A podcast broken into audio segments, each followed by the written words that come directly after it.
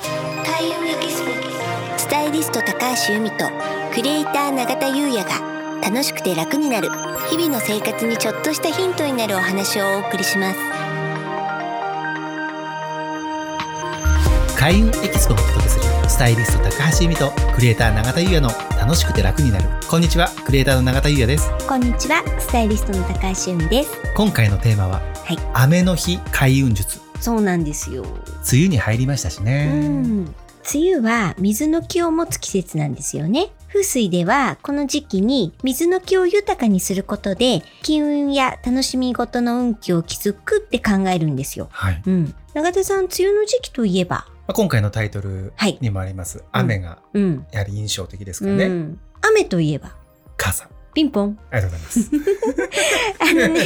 このね傘って最も効果的な金運アップアイテムと言われてるので、あそうなんですか、うん、今日は運気アップの傘の色をお伝えしようかななんて思ってます、いいですね、うんめちゃくちゃ気になります傘さす機会ねそう増えますしうね、ん、気になりますよね。まずね、あの、まあ、女性になるんですけど、水の木と相性のいいピンク、パステルイエロー、これがおすすめです。ピンクとパステルイエローうん。この2色は、金運以外に、ピンクは愛情を豊かにするっていうことと、うんパステルイエローは楽しみ事をもたらす運気が強くなるって言われてるんですよ。そうなんですね、うん。なので、女性にはこの2つの色がおすすめです。確かにあの傘でね、うんピンクとかだと目立ちますし、うん華やかだし、うん。事故には 合わなくなりそうじゃないですか、まあ、あの、大事ですよね。大事ですよねそこもね。あのうん目立ちますからね、うんまあ、ただ NG カラーもあったりするのでそのお話はちょっと後にしますけれどあはいお願いしますうん、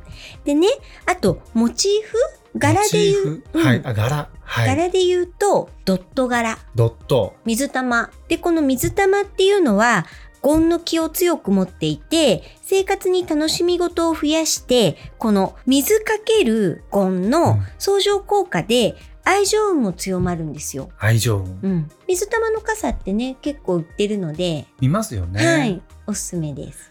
それで女性はうん、ピンクとうんパステルイエロー、うん、そしてモチーフはドット、うん、ということなんですけれどうも、ん、まあ、となると男性はどうなんですかね。そうですよね。はい、男性はブルーとかベージュがいいと言われてて、ブルーとベージュ、うん、これはもう仕事運アップですね。うんうんで、やっぱり男性ってモテる色が限られてると思うので、うん特にビジネスシーンだうと。ん、そうですようん、ね。だからまあこのどちらかの色になりますかね。合わせやすそうですよね。うん、そう、スーツにもね。いけますようね。ん、であとねちょっとさっきピンクだとこう目立って事故にも遭いづらいって言いましたあそうです。なんかちょっとあの目立つので、うんなんか雨の日ってね、視界が少し良くないじゃないですうか。んそこにもいいのかななんて思ったんですようね。んまあ、そうするとじゃあ赤もいいじゃないなんて赤。思ったりするかもしれないんですけど、赤はね傘はね NG なんですよ NG なんねですねうん、うんあの傘で NG なのは赤と黒なんですよ、赤と黒。うん、で赤はやはり強い火の木なので水のいい運気が取り込みにくくなってしまうそして黒は陰の気が強すぎて雨の日は NG、そうなんですうね。ん、赤はあんまり見ないですけど、黒はかなり見まあますよね。ねそうなんですよ、うんまあでも風水的にはうん NG なので、そうなんですうね。んまあ、黒を持ってる方はまあ紺にするとか、コーンうん、確まあかに紺もあんまり暗めの紺じゃなくてね明るめのちょっと明るめの紺とか、はいそうなるとビニール傘の方が良かったりするんですか残念ビニール傘もダメですビニールもダメなんですね、ビニールは結局悪いヒノキになるので材質がそうなんですよねあーだからまあ何色ってことではなくうてんはいビニール傘は風水では NG になります基本的にヒノキがあんまりそうな雨のんで日すはってよことなんですね、うんやっぱりうんえっと相国の関係にねなってしまうのでなるほどです、はい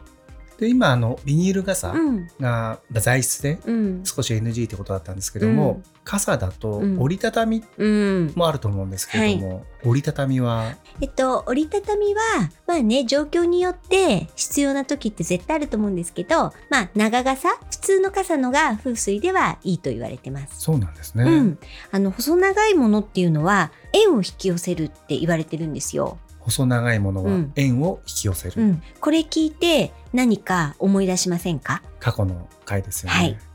パスタですねピンポン。食風水の回で、はい出会い運そうなんですよう。ん、なので長いものっていうのは縁とか出会いとかそういうものに効果的なので。となると、まあ、折りたたみ傘も、まあ、仕方がないですけど、うん。まあ、通常のはい傘の方が良いということですかはね。い、そうなります。ありがとうございます。はい。あとね、大事なのは、使った傘は翌日しっかり乾かすってことが大事なんですよ。しっかり乾かす。うん、まあね、次の日も雨だったらしょうがないですけど、う晴れ間の時にはしっかりと乾かして、あの、陰の気がね、どうしても濡れてるととどまってしまうので、イメージはありい。ますうんうんうんなので、それをカラッと乾かすというのが大事になります。はい、ありがとうございます。はい。そんなね、うん。傘をたくさん差す機会の多いこの季節ですけれども、うん恵みの雨とはいえども、うん。やはりね少し足元がぐずついてしまったりとか、うん。えーして、まあ、生活がしにくくなりますよね。ねやっぱりうん雨だとなんとなく気分が落ち込んだりイライラしちゃうななんていうねお声は聞きますよね。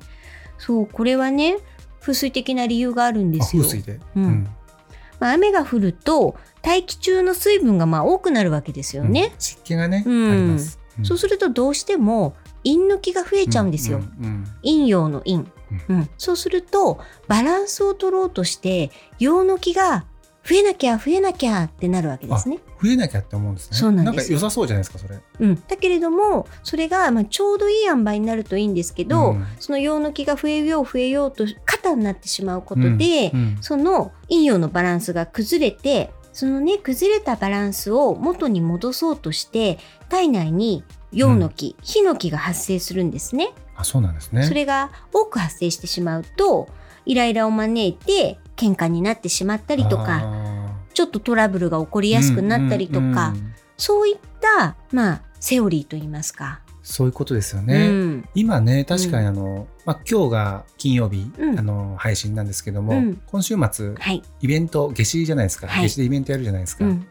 その夏至に向かってもね、うんやはりちょっとこう陽の気がうん高まってくるので、うん少し、まあ喧嘩っぽくなってしまううん、方もいるって言ってるのもこの辺りが理由だったりするんですそかうなんですようねんだからなんかちょっと最近ちょっとなんだかなみたいなお声は周りからも聞くので確かにやっぱここら辺原因なのかなとは思ってまうす。んうんね、陽の気が高まるってねなんかいいイメージもあるんですけども溢れすぎちゃうとどうしても、うんまあ、そういったバランスですよね、うんそういったこともあるんですかうねん。、そうなんですようねん、でねこの陰陽のバランスを、まあ、整えればいいわけですよねあはい、そういう崩れてしまったうら、んその方法があります、おうん、これは鏡を見ながら笑顔を作る、鏡を見ながら笑顔を作うる、ん、なぜならはい、笑顔はまきりと言います風水では笑顔はまきり間を切る間を切る、うんうんなので笑顔は最高のプロテクトなんですようん確かに、、はいい間を寄せつけないというか、はいそういったちょっと陽のバランスが崩れるようなこととかもうん、防御できるのでいいですね、ううんなのであとねまあその時についでに鏡も磨くと、うんうん鏡っていうのはやはり映ったものを増幅する効果があるので、鏡自体が汚れているとそのあまり良くない状況が増幅してしまうので、うんついでに鏡を磨くと、うんそして笑顔を作ると笑顔ですよね、でもそうするとその日会った方もやはりその相手が笑顔だとまあいい連鎖が起こるじゃないです起きまか。すよね、うんなので、うんまあ、全て良しなのかなと思っていやそれすごくわかります、ううんんなんかこれすごいいいことだなと思って今日はちょっと皆さんにお伝えしました。ありがとうございますはい。それでは本日は以上となりますはい。スタイリスト高橋由美とグレーター永田優也がお送りしました